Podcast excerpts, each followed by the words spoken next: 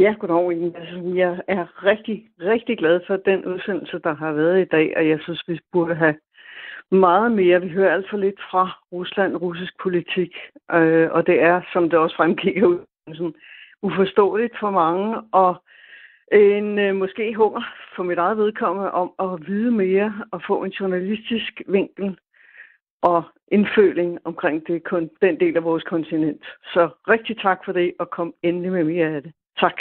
Hej. Du lytter til Kontinentet, Radio 4's Europaprogram, og det her er en af vores fantastiske lyttere. I sidste uge var vi omkring Rusland. Jeg kan kun anbefale, at du går ind og finder det program, hvis du ikke allerede har hørt det, der hvor du normalt finder dine podcasts. Du kan også ringe ind på vores automatiske telefonsvar på 25 45 64 64.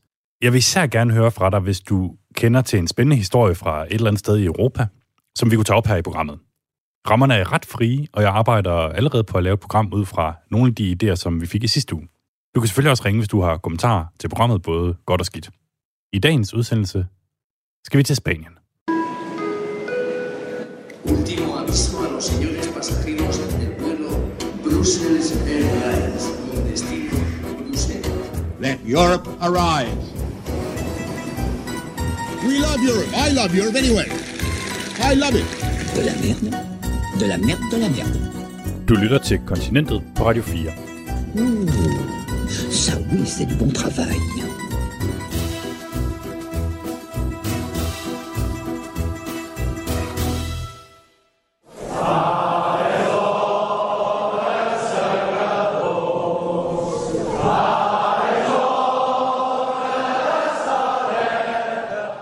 Det her er den katalanske nationalsang. Dem, der synger den, de er medlemmer af det katalanske parlament og har lige vedtaget, at Katalonien, en spansk region på størrelse med Jylland, er et uafhængigt land. Det er den 27. oktober 2017, og den største krise i Spanien i en generation har nået sit klimaks. Efter uger med store demonstrationer, vold og en omstridt folkeafstemning. Men der bliver ikke nogen uafhængighed. Og siden da er protesterne stillet af, og separatisterne har slikket deres sår efter nederlaget. Faktisk kunne man godt få den tanke, at den katalanske selvstændighedskamp helt var forsvundet. Men så. Could Catalonia again try to secede from Spain? Four years after a failed independence bid, Catalonia's separatists are stronger than ever. In the regional parliament. I søndags var der valg i regionen. For første gang siden krisen i 2017. Og ikke nok med, at separatisterne ser ud til at beholde regeringsmagten, de har endda også fået endnu flere stemmer end nogensinde før. 51 procent. I denne uge går vi bag om den ulmende katalanske kamp for at blive et rigtigt land. Og vi prøver at finde ud af, hvor den her kamp står henne mere end tre år efter den store krise. Senere i programmet kan du også høre fra en af de tre eftersøgte katalanere, der flygtede og nu befinder sig i Bruxelles som medlemmer af Europaparlamentet. Lige nu kan de tre ikke udleveres til Spanien, men det kan snart ændre sig. Allerførst skal vi dog en tur til Barcelona.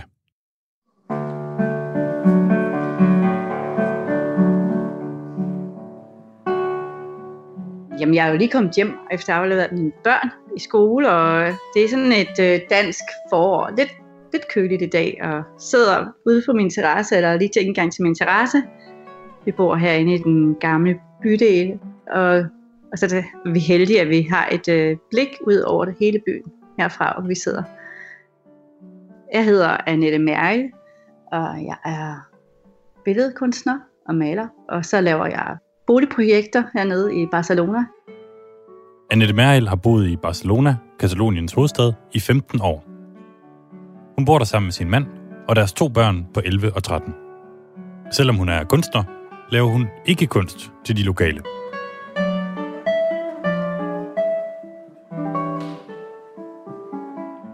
Katalanerne de er meget for katalansk kunst, øh, og de har stor øh, lyst til at få det katalanske kunst og kultur frem. Så det er meget svært at være en udlænding, øh, som slår sig ned i Katalonien og vil prøve at have et erhverv her.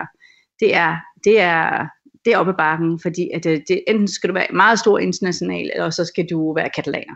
Ved siden af malerierne arbejder hun med at udvikle boliger, der typisk sælges til udlændinge. Hun finder de bygninger, ingen andre kan se potentialet i, og så skal de lokale håndværkere forvandle dem til unikke lejligheder efter hendes anvisninger. Så mit øh, spanske ordforråd, det er mere om gipsvæg og gulvbrædder, og hvad ved jeg, en, øh, en almindelig kom, konversation på caféen. Der kan jeg bedre fortælle mig om bygninger. Taler du i grunden katalansk, øh, Annette? Mm, nej, det gør jeg ikke. Vores børn taler flydende, men øh, vi taler ikke øh, katalansk. Øh, Øh, det er helt sikkert en fejl. Altså havde jeg valgt det fra start med at komme herned, havde det åbnet flere døre. Altså i det forløb, vi har været her, vi kommer ned i 2005, og der var katalanerne utrolig åbne, og hvis du bare kunne spansk, så var de glade for det. Um, og så 2009, hvor, hvad hedder det, den aftale, hvor de skulle have haft mere frihed, den gik i vasken med Madrid, så blev det meget katalansk det hele. De folk, der før havde taget spansk til os, de begyndte at tale katalansk til os. Og så kunne vi så tale spansk tilbage, og så ville de tale katalansk tilbage. Øh, også før, hvis vi stod i, altså, ude på en vejkryds, og ikke kunne finde ud af, hvor vi skulle hen, da vi kom hen, så ville der gå to-tre minutter, og en venlig katalaner ville komme hen og spørge, om de kunne hjælpe os. Altså nu der kan vi mere få et skældsord med på vejen, øh, hvis jeg står med min cykel og fylder noget, og, og jeg er sådan halv lyshåret, gå hjem til dit eget land, eller bliver I hører til, eller sådan noget. Altså, øh, der kom et øh, fremmedhed, som jeg ikke kan genkende, som dengang jeg kom herned. Du har øh, to børn, som går i skole i Katalonien. Prøv at beskrive deres øh, sådan, skolegang. Jamen, øh, ja, jeg har to børn. Den ene går øh, i primaria, og øh, hun går i nu den sidste klasse, 6. klasse. Øh, og det, det er meget katalansk. Altså for eksempel nu, sådan en klasse som hun er i, er der nok 14 forskellige nationaliteter. Øh, men det er da så sjovt, at øh, de taler kun katalansk. Det vil sige, at hvis vi kommer til forældremøde, så sidder vi med 14 forskellige nationaliteter, og hvor 80% af forældrene forstår ikke katalansk, men hele mødet bliver holdt på katalansk. Det bliver holdt på katalansk. Og sådan er det bare. Selvom meget foregår på katalansk, så er undervisningen mere nuanceret på datterens skole, forklarer Annette Merriel. På hendes søns skole står det værre til. Alle deres historietimer og al deres øh, kultur, hvad de har øh, temaer, og det er om Katalonien. Altså, hvis du spørger et, øh, en 10-årig her i Barcelona, hvad er hovedstaden i Spanien, så får du næsten altid at vide Barcelona.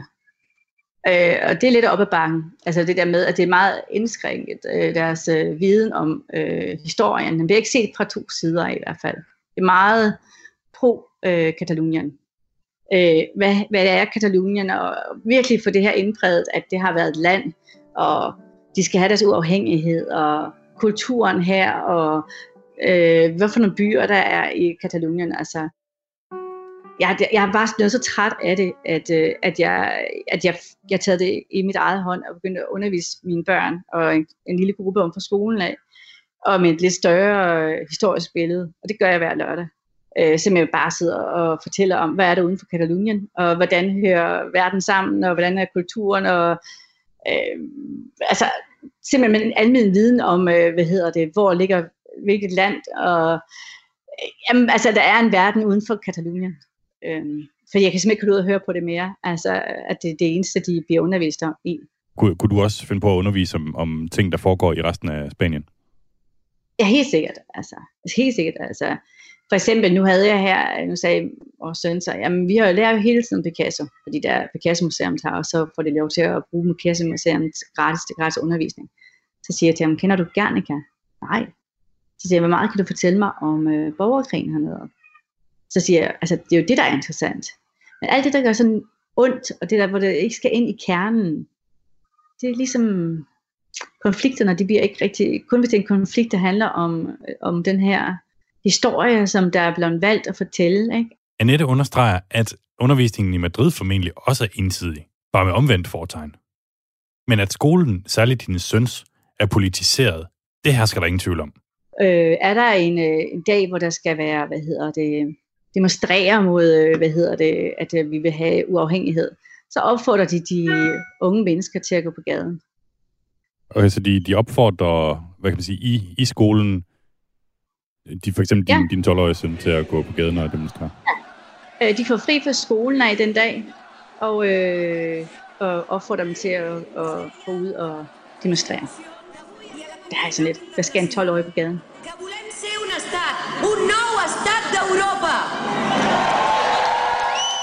Men jeg kan godt forstå den smerte, katalanerne har været igennem, øh, så godt som jeg nu kan som udlandsdansker. Altså, det er jo ikke os, der har haft bedsteforældre, der, der blev dræbt, eller gået igennem Frankotiden, øh, og ikke kunne tale deres eget sprog, eller... Det er jo ikke rigtig mit tema, fordi de kan ikke tillade mig. Jeg ved ikke, altså... Altså, det er ligesom, du sad med 10 gravide kvinder, og så var du til at fortælle om, øh, hvordan du bedst synes, de skulle lave en fødsel. Øh, så var det nok blevet stemt hjem. Altså, det, det tror du ikke, jeg kan tillade mig at have en mening om, eller hvad? Altså, så, er det nok, så vil det nok blive, det vil jo nok sit spørgsmål til, at det er dig, der skal udtale sig om det. Øh, og det er lidt det samme. Altså, du kan godt forstå den situation og smerte, de er i, og du kan have medfølelse over for den, fordi jeg på ingen måder øh, synes, at Madrid har gjort det rigtigt over for Katalonien. Men måden, de håndterer det på, den er jeg ikke enig i. Men der skal man passe på, hvordan man udtrykker sig der.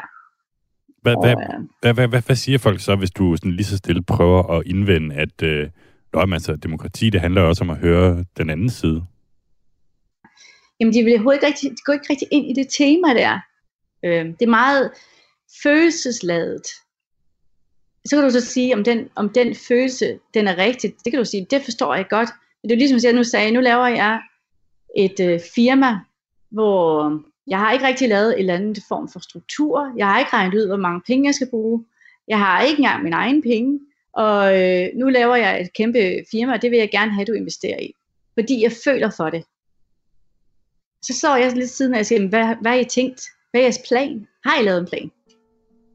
Den, planen er ikke lavet. Det, det, det er baseret på de her følelser. Så jeg er ikke den store, hvad hedder det, fan af, øh, af uafhængigheden.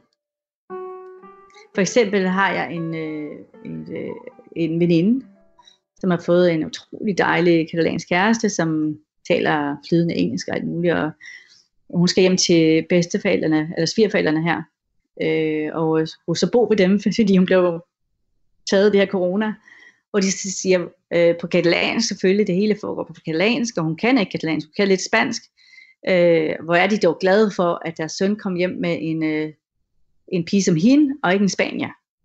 Fordi det var ikke gået. Så er der de der fantastiske katalanske venner, vi har, øh, selvfølgelig, og der er masser masse dejlige katalaner. Øh, jeg elsker mit liv hernede, må ikke misforstå mig. Jeg siger det som et generelt billede, kan jeg mærke, at der er kommet en frustration, som jeg ikke kan genkende, og som jeg egentlig ikke ønsker for Katalonien eller Barcelona på noget som helst plan. Mit hjerte for Barcelona, det græder simpelthen så tit, fordi at Barcelona var ved at, øh, bare der i 2015 og 16, den blomstrede lige før, at de valgte at lave den her uafhængighed. Det var økonomien blomstrede, og jeg har aldrig set byen i sådan et, øh, Øh, altså det, det skød i hvert. Øh, så indeni græder jeg for, at, øh, at Barcelona øh, kæmper for at, at komme op igen. Annette Merrill bor midt i Barcelona, lige ved den gamle bydel. Det her demonstranterne går på gaden.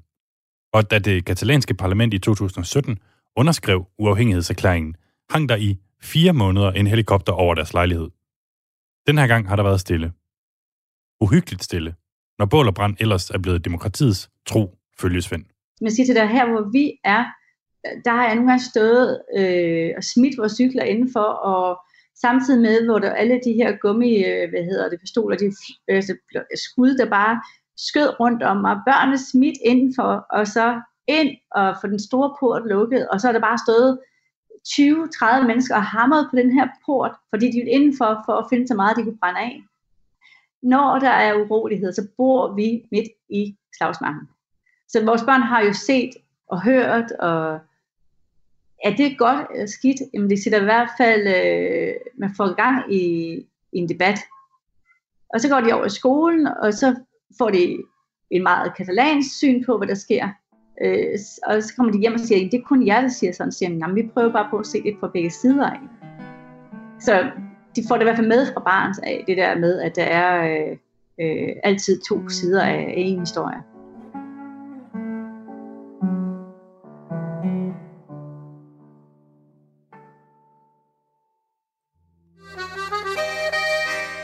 Esteu escoltant el Continent a Radio 4. Du lytter til Kontinentet på Radio 4. I søndags var der som sagt valg i Katalonien. Og Socialistpartiet, som er det spanske svar på Socialdemokraterne her i Danmark, det er dem, der sidder på regeringsmagten i Spanien, de havde taget deres tungeste skyts frem fra arsenalet for endelig at få vristet Katalonien ud af kløerne på separatisterne. Catalunya parece desorientada. Den spanske sundhedsminister, Salvador Illa, blev kørt i stilling som spidskandidat. Først havde han klaret corona, nu skulle han klare katalanerne. Hagamos que vuelva la Cataluña que siempre ha sido un referente en el mundo. Og på en måde sejrede han. Socialistpartiet blev det største enkeltparti ved valget. Men de blev ikke store nok. Selvstændighedspartierne fik nemlig for første gang mere end 50 procent af stemmerne. Valgresultatet i søndags peger i retning af, at vi får en ny regering, øh, som har, kan man sige, som sit fremmeste mål at øh, skabe uafhængighed for Katalonien. Det her er Morten Heiberg, professor ved Københavns Universitet. Men måske er der nogle, kan man sige, nogle nuancer, som er som det er værd at holde øje med. Nuancen er, at selvstændighed kommer i flere smagsvarianter i Katalonien. Der findes to store separatistpartier, og styrkeforholdet mellem de to er ændret efter valget. Hvor det tidligere var det mest konfrontatoriske af dem, der sad ved magten, Junts per Catalunya, så er det nu det lidt mindre konfrontatoriske parti, Esquerra, der er det største. Esquerra ledes af en mand, der bliver kaldt den pragmatiske separatist. Og partiet har de seneste år vist kompromisvillighed, blandt andet ved at hjælpe den socialistiske regering med at få nogle ting igennem på nationalt niveau. Så det vil sige, der er på trods af et flertal til løsrivelsesbevægelsen, så er der måske, kan man sige, nogle sprækker, nogle muligheder for en dialog i Katalonien, ligesom der har været i øh, nationalpolitik i Spanien hen over de seneste øh, to år. Og det er opløftende, hvis den gode stemning kan overføres til Katalonien, mener Morten Heiberg. Jeg, jeg, jeg tror og håber på, at, øh, at det kan få kan man sige, katalansk politik til måske i højere grad, end, øh, end tilfældet har været i, senere to, i seneste to år, til at dreje sig om den politik, der også er væsentlig for katalanerne, nemlig at regionen gennemlever en sand sundhedskrise, en økonomisk krise, en social krise, øh, som øh, det er meget vigtigt, at, bl- at der bliver taget hånd om.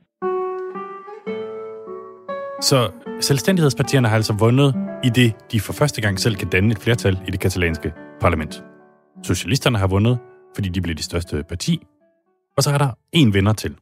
Den største vinder, det var altså sofavælgerne. Det var halvdelen af vælgerne næsten i Katalonien. Valget her blev selvfølgelig holdt midt under den tredje bølge af en coronapandemi, der på alle måder har været hårdere ved Spanien, end den har ved Danmark. Og det er lidt fascinerende, hvordan man organiserer valg i det hele taget under de her omstændigheder. I Katalonien besluttede man, at den aller sidste time, hvor valgstederne var åbne, det var der, hvor man kunne stemme, hvis man var coronasmittet eller i isolation. Og det blev selvfølgelig kendt som zombie-timen. Men med den her coronakrise helt i forgrunden, er der så overhovedet stadig en konflikt mellem Katalonien og Madrid? Der er jo en konflikt i og med, at, øh, at de partier, som vandt valget, ønsker løsrivelse, og det ønsker kan vi sige, øh, resten af, Spanien jo ikke. Øh, og den anden halvdel af Katalonien ønsker det heller ikke. Øh, så på den måde består der en konflikt, men man kan sige, at, øh, at øh, parterne har været gode til, siden øh, Pedro Sanchez blev regeringsleder øh, for øh, Socialdemokraterne i Spanien øh, for et par år siden, til at øh, kan vi sige, øh, fokusere på det, man kan blive enige om, og måske lade være med at tale så meget om det, som man er uenige om herunder øh, løsrivelsespørgsmålet. Og det er jo den øvelse, der skal til, hvis øh, spansk politik og katalansk politik på nogen måde skal blive normaliseret, og også hvis vi skal undgå sådan en polarisering, ikke bare af det politiske liv i Katalonien, men også af hverdagslivet, altså at familier taler sammen, at, øh, at man har respekt for øh, øh, de personer, man omgiver sig med øh, i det katalanske samfund. Og sådan er kan man sige, stemningen ikke i øjeblikket, og sådan har i hvert fald ikke været. Altså øh, øh, spliden omkring løsrivelsespørgsmålet har boret sig dybt ned i den enkelte katalaner, og, og skal vi sige, skabt konflikter i indbyrdes i familier osv. Altså dem, der har pustet til den nationalistiske ild i Katalonien, har også, kan man sige, pustet til en, øh, en, en polarisering af det katalanske samfund, som ingen dybest set kan være interesseret i. Ifølge Morten Heiberg, så er valgresultatet altså en kærkommen mulighed for forsoning mellem Madrid og Katalonien. Ikke mindst fordi socialisterne fik så mange stemmer. Men har Socialistpartiet overhovedet planer om forsoning? Og kan de egentlig få et ben til jorden, når separatisterne nu selv kan danne en regering? Det spurgte jeg dem om. Hello? Hello, this is Mads Anneberg calling from Radio 4 in Denmark. Ferran Pedret blev i søndags genvalgt til det katalanske parlament for socialisterne. I'm Ferran Pedret. I'm the mm, deputy spokesperson for the socialist fraction in the Catalan parliament. Men selvom valget blev afholdt på valentinsdag, så var der ikke på forhånd de mest kærlige forudsætninger. You know, uh, we are more divided than ever. Uh, we are Han fortæller, at Katalonien er mere splittet end nogensinde før, på grund af spørgsmålet om uafhængighed. Stemningen er konfrontatorisk, og den katalanske regering har været lammet, fordi al energien er blevet brugt på at diskutere løsrivelse. Catalan society is paying a high price. Og Katalonien har betalt en høj pris, mener han, blandt andet økonomisk. I will say that um, most people that are voting uh, for the pro-independence parties Ifølge Ferran Pedret ved de fleste katalanere godt, at en løsrivelse ikke kommer til at ske. Og derfor vil han dreje samtalen og vælgerne væk fra det emne.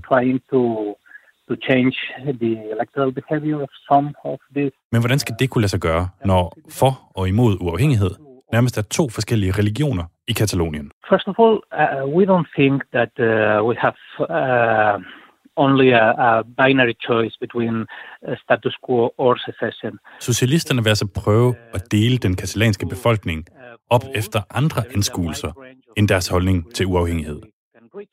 So we want to explore this kind of uh, political agreement uh, that uh, will not divide Catalan citizens, citizens uh, by halves. For målingerne viser, at selvom halvdelen af katalanerne stemmer på uafhængighedspartier, så er det kun omkring en tredjedel, der mener, at uafhængighed er den bedste løsning. Det lyder lidt bagvendt og ukonkret. Så hvad er det egentlig, socialisterne vil tilbyde katalanerne i stedet for uafhængighed? We can imagine the transfer of some powers to Catalonia, but uh, I will say that the main goal is having uh, better recognition. Det kan altså være mere selvbestemmelse, selvom de allerede har en hel del af det i Katalonien. Men det kan også bare være mere anerkendelse af de spanske regioner i resten af Spanien.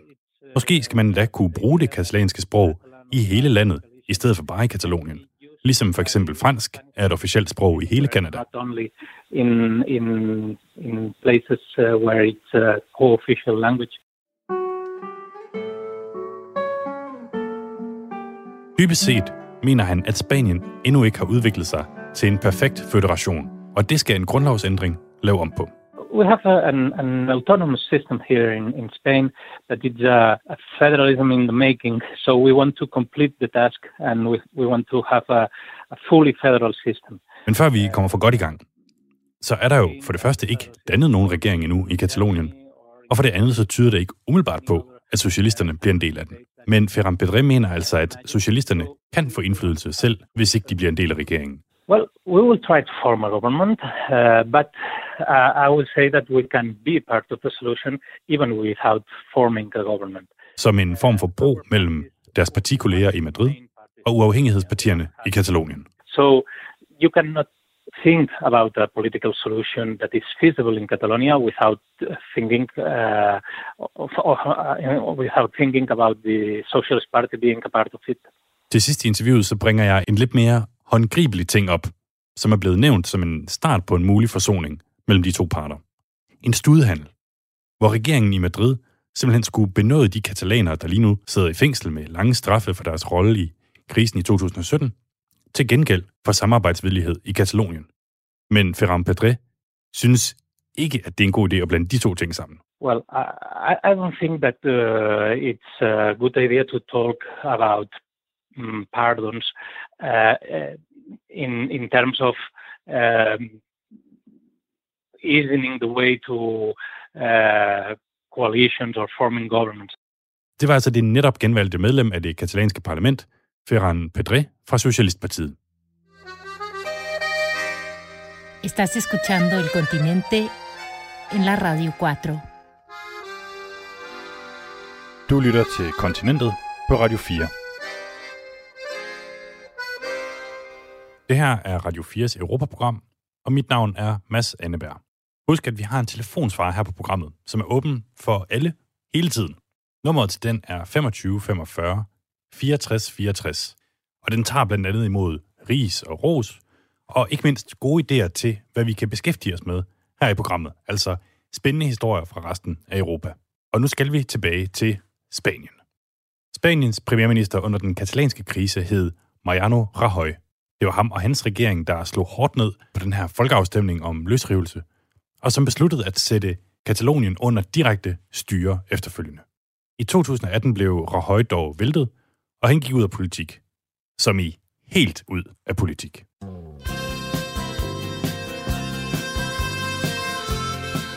Jeg fandt ud af, at den her nøglefigur i den katalanske krise efterfølgende fik et helt stille og roligt kontorjob på ejendomsregistrationskontoret i den lille kystby Santa Pola, tæt på Alicante. Og jeg prøvede at ringe til kontoret.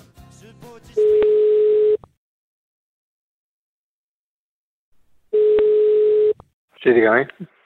Sí. Hi, hello. This is Mads Anneberg from uh, Radio 4 in Denmark. I was wondering if I could speak to Mariano Rajoy. No, aquí no es. Uh, he's not there? Eh, no lo entiendo. Tiene que hablarme en español. No lo entiendo. Um, señor Mariano Rajoy. No, no, pero es que allá no Ja, nu er mit spanske ikke det stærkeste, men det er noget med, at Rajoy ikke arbejder der længere. Okay. En el registro de mercantil. Okay, okay. Gracias. Vale. Vale. Vale. Sporet går koldt i Santa Pola.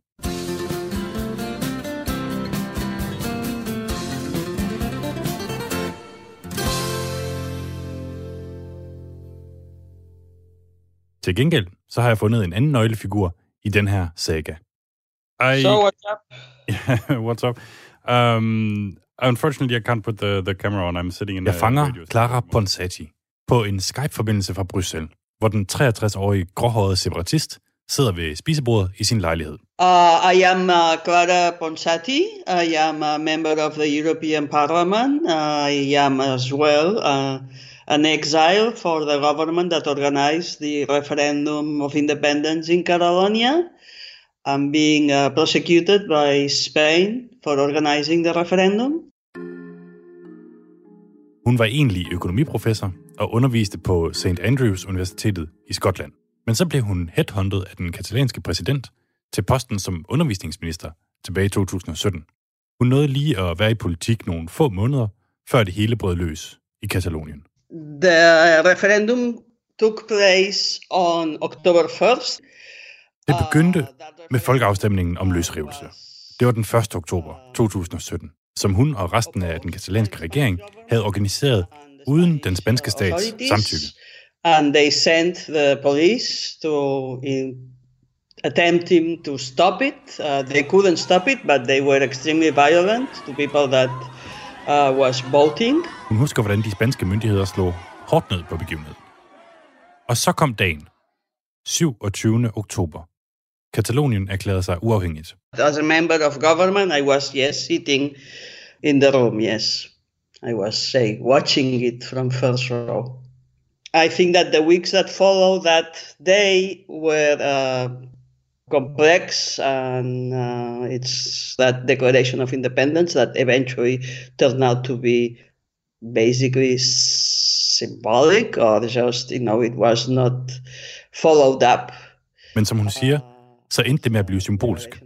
Den daværende uh, præsident, Carles Puigdemont, uh, var ude af stand til at følge op på erklæringen.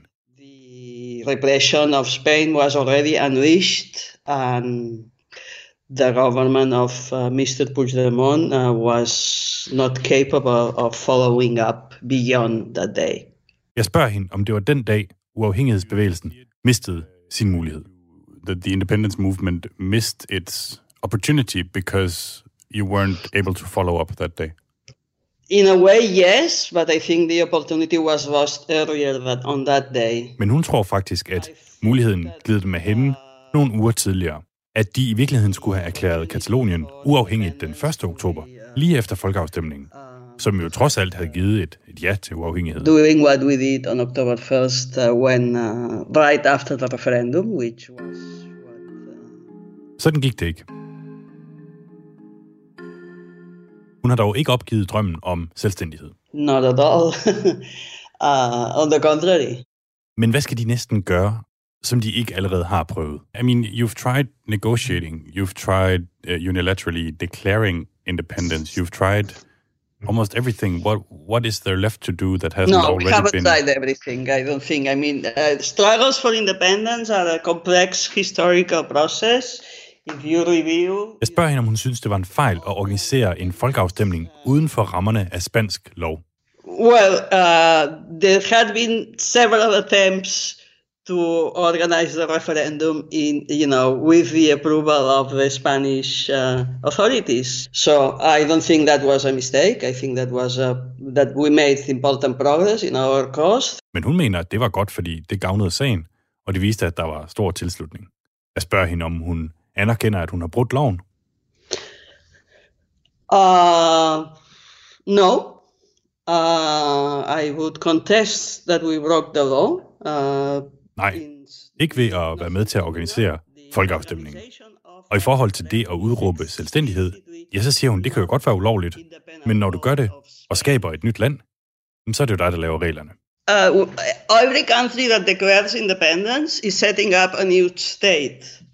And eventually, that is, you know, if that is successful, it's a rupture with the previous uh, legal framework.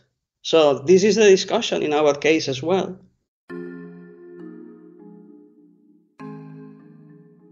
Og det er jo nok det, der bliver ved med at vende tilbage i det her tema, når jeg taler med folk, der er henholdsvis for og imod uafhængighed. Der bliver spillet efter to helt forskellige sæt regler. For den spanske stat var det, som de katalanske ledere havde gjort, ikke bare dybt ulovligt, men også forfatningsstridigt. Og tre måneder efter, at hun var begyndt i politik, flygtede Clara Ponsati nu ud af landet i et tog og endte i Belgien sammen med blandt andet hendes tidligere chef, Carles Puigdemont. Right after this, uh, the parliament proclaimed independence, I just, you know, took a train and went to uh, stay with some friends uh, in Europe. And then eventually, a few days later, there was an order of arrest against me and my other colleagues. Hun nåede lige at slippe ud, inden der kom en arrestordre. Men ni af hendes kolleger blev anholdt og idømt op til 13 års fængsel, for hvad der nok bedst kan oversættes til oprør på dansk. So I stayed a few weeks longer in uh, Brussels, but then I organized to get back to my job. Clara Ponsati tog efterfølgende til Skotland for at vende tilbage til sit job som økonomiprofessor. I mellemtiden stillede hun op til Europaparlamentsvalget i 2019 og kom ikke i første omgang ind. Det kunne ellers have givet hende parlamentarisk immunitet, ligesom Puigdemont og en anden landflygtig katalaner, som blev valgt ind. Clara Ponsati havde fået et såkaldt Brexit-mandat, som betød, at hun ville komme i Europaparlamentet, når britterne havde forladt EU. Derfor begyndte deres spids til i slutningen af 2019, da der blev holdt flere retsmøder om at udlevere hende til Spanien. The Spanish judge issued an order order of arrest. October or November 2019, i think. Uh, I get lost. so I appeared before the judge again, you know, went to the police, got arrested, spent some time there, and then I was released on bail, and my case was open in Scotland. But then, Men så, uh, in January 2020, Brexit materialized.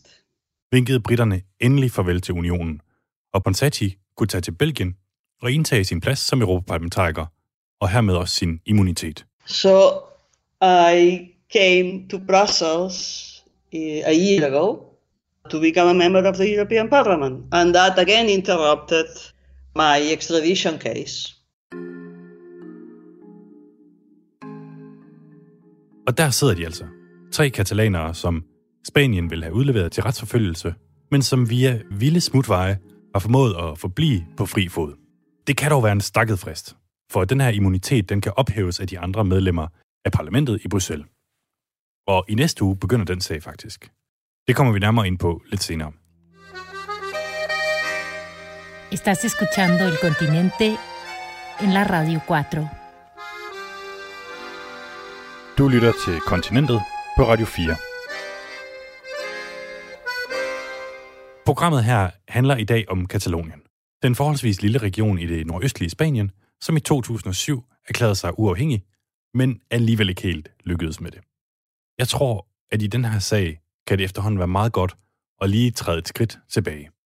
Det her er Morten Heiberg, professor på Københavns Universitet, som vi også hørte fra i første halvdel af programmet. Hvor langt skal man tilbage for at forstå den her katalanske uafhængighedskamp? Ja, i virkeligheden øh, så langt Øh, tilbage, som vi har kilder øh, om øh, Katalonien i øh, historiebøgerne, i øh, arkiverne osv. Altså hvis vi går helt tilbage til, til middelalderen, så altså, eksisterede der et grevskab øh, omkring øh, Barcelona, øh, som siden blev opslugt af det, man kalder for den aragonesiske stat, som senere hen bliver øh, kommer i forbund med øh, Kastilien, øh, og derved så har vi, kan vi sige, ligesom øh, grundlaget og får grundlaget for den moderne spanske stat, som vi kender den, som har eksisteret øh, som nogenlunde, som vi den ser ud i dag siden øh, 1400-tallet. Okay, det var måske lige lidt mere end et skridt tilbage. Men hæng på, vi trykker fast forward. Det, der er interessant i Kataloniens tilfælde, det er, at, øh, at Spaniens historie er sådan en kamp mellem center og periferi, hvor periferien er for stærk til at lade sig underlægge fuldstændig, men er også for svag til at løsrive sig. Og det har sådan set øh, været øh, kendetegnende for Spaniens historie gennem, altså helt fra middelalderen og frem til i dag. Så det vi ser i øjeblikket er sådan set bare et, øh, et, et bølgeskvulp på historiens øh, lange, store øh, bølge, fordi øh, det er et ganske normalt fænomen, det vi er vidne til. Katalonien har aldrig for alvor været selvstændigt, men det har haft forskellige grader af selvstyre. Under Franco-regimet, der var det dog helt slut. Der er mange, der har oplevet altså, øh, i hele Spanien-Franco-perioden som en meget mørk periode øh, med undertrykkelse, og Katalonien var jo ingen undtagelse herfra.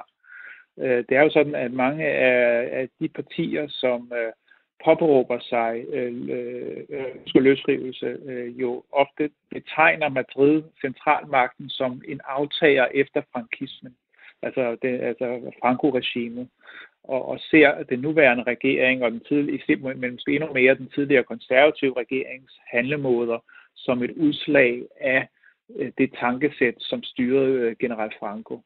Øh, som jeg ser det, er det en meget forkert øh, udlægning. Altså, der er ingen sammenfald mellem det demokratiske Spanien i dag og så Franco-tiden. Hvor meget vil du sige, at fortiden har fyldt i de her sidste, lad os bare sige, 10 års uafhængighedskamp? utrolig meget. En af begrundelserne for øh, at ville løsrive sig er det, at man at, øh, at Katalonien er en nation. Øh, I hvert fald i løsrivelsesbevægelsens øjne. Så kan man diskutere, hvad betyder begrebet, og hvad er en nation. Men øh, for katalanerne, der ønsker løsrivelse, der er Katalonien en, kan vi sige, en, en, en, en, en en enhed, en kulturel enhed, en sproglig enhed, som bare mangler det sidste, nemlig også at blive suveræn, altså at blive en stat. Jeg tror ikke, der er nogen i Spanien, som vil bestride, at øh, i kulturel henseende er Katalonien en nation med eget sprog. Men der, hvor vandene skilles, det er så, om den her nation skal den også være en stat.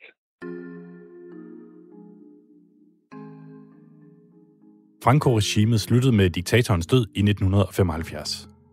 Men hvorfor er det så først de seneste 10 år, at selvstændighed for alvor er kommet på dagsordenen i Katalonien? Det, der kan undre meget øh, i de sidste 10 års øh, polemik og, og strid omkring løsrivelse, det er, at øh, de partier, som lige pludselig fra den ene dag til den anden ønskede en øh, ensidig øh, løsrivelse, altså det vil sige en løsrivelse, som ikke var forhandlet med Madrid, men hvor man bare sagde, at nu var man uafhængig, eller udråbte sig selv som en uafhængig øh, stat.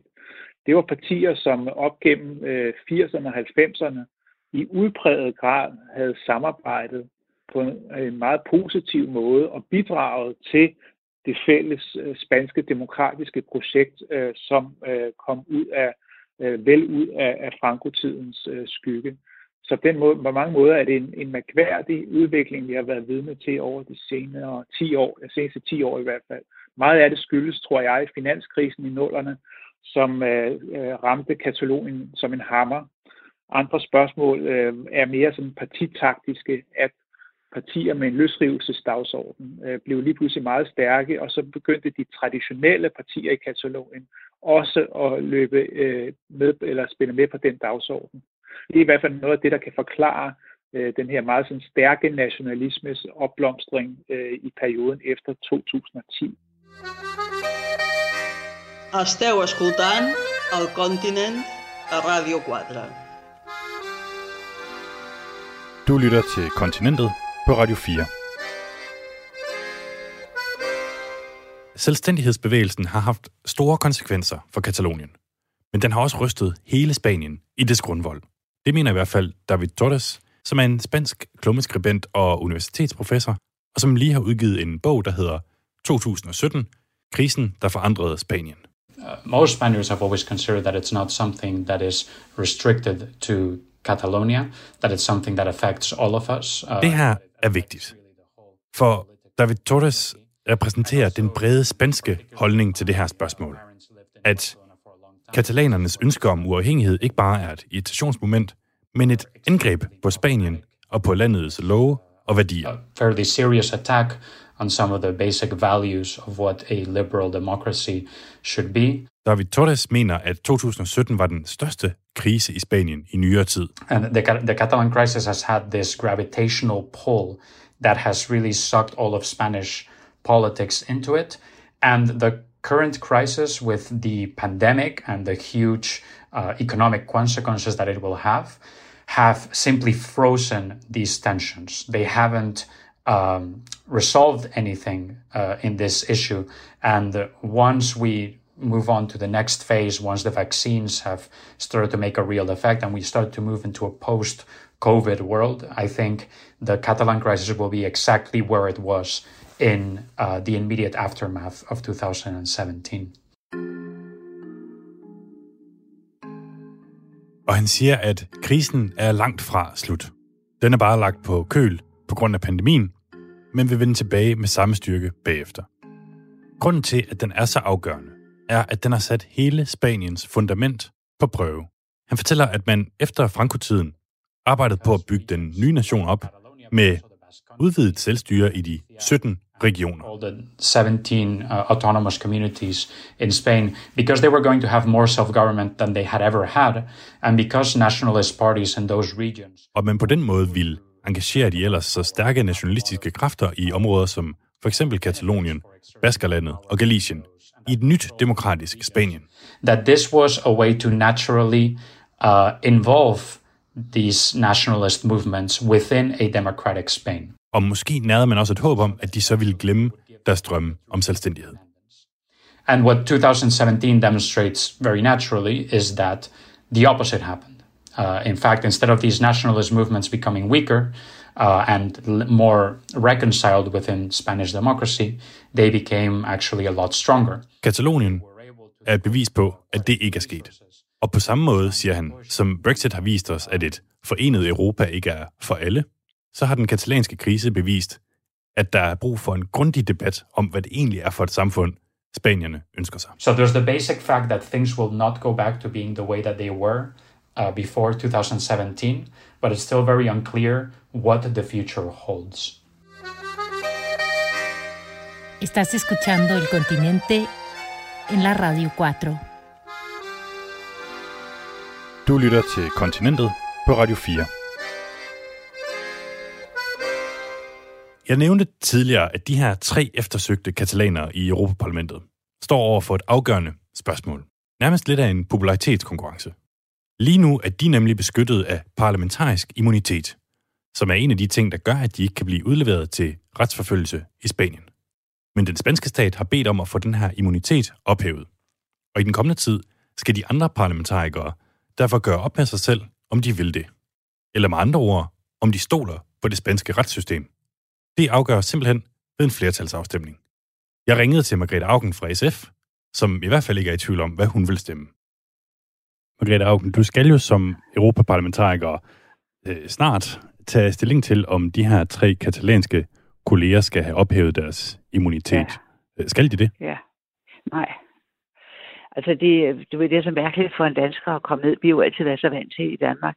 Jeg sad i Folketinget der, hvis der blev anmodet om ophævelse af immunitet, så gjorde man det.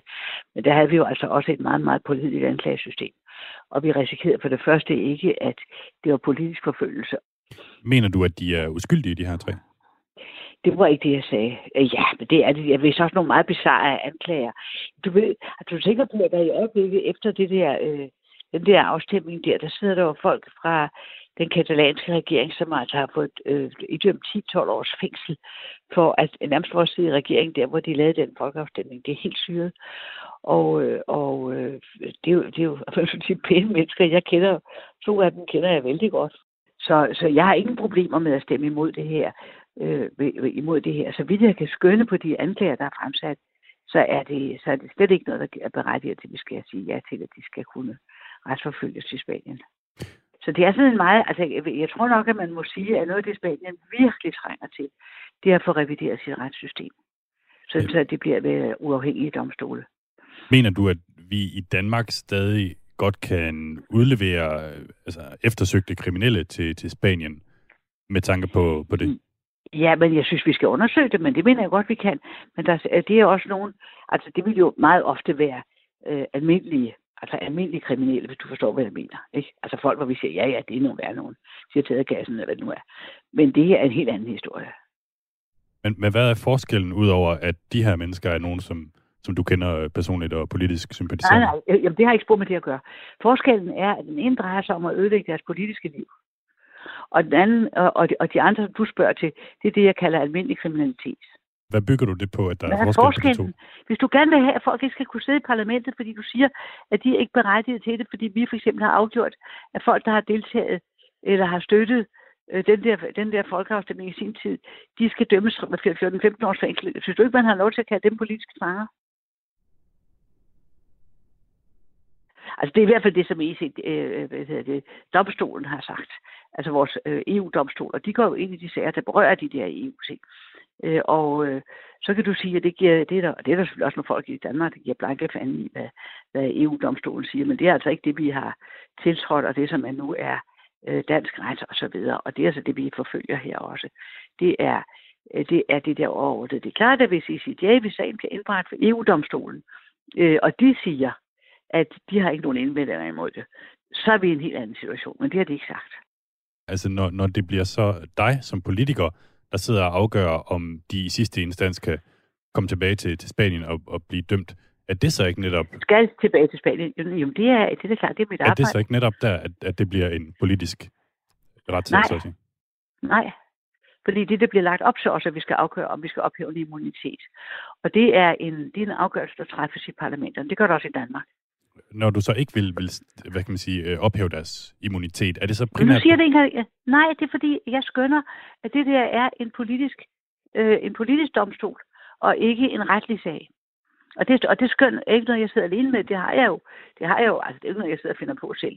Hvor ved du fra, at det, som der venter dem i Spanien, er en politisk retsforfølgelse? Det ved jeg fra, det ved, jeg, altså, det, det ved jeg selvfølgelig fra den orientering, jeg har fået af, af dem, der briefer os på den sag der.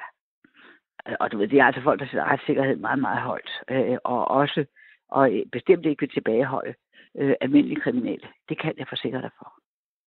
Men er, er det øh, nogen... Tilbageholde, ikke lade være at udlevere almindelige kriminelle. Eller fratage dem, men det vil vi så ikke lade være med. Eller, er, er, er det fra katalanerne selv, at, at du har det? Nej. Hvem så? Nej, nej, jamen det er spanier. Vi har, spanske, vi har spanske rådgiver, vi har spanske medlemmer i gruppen, og der er en af dem, han er katalaner, men er ikke fra selvstændigheden, han er fra et andet parti. Øh, men han er bestemt på den linje også, og det er vores tyskere, og det er vores... Altså, det er ikke noget, det undersøger vi. Vi sidder ikke bare og siger... Altså, vi er jo ikke sådan, at vi kun kan få noget at vide af de involverede parter. Vi kan også godt få noget at vide af andre i parlamentet. Og sagen har jo stået på i ret lang tid. Så bliver vi selvfølgelig briefet af dem, der sidder i, i det udvalg, der tager stilling til først, om man skal ophæve en immunitet. Ja. Og den briefing, vi har fået fra vores medlemmer, det er, at det skal vi ikke. Det her var altså Margrethe Augen, som sidder i Europaparlamentet for SF, om hvorfor hun synes, at hendes tre katalanske kolleger skal beholde deres immunitet.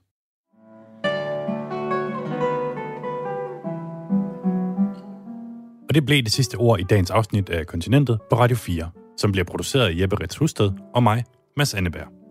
Husk, at vi har en telefonsvarer her på programmet, hvor vi blandt andet bliver rigtig glade for idéer til gode historier fra hele kontinentet. Den har nummeret 25 45 64 64, og du kan også bruge den til at klage over mig, eller erklære din kærlighed til Europa, eller omvendt. Tak fordi I har lyttet med. Vi høres ved i næste uge.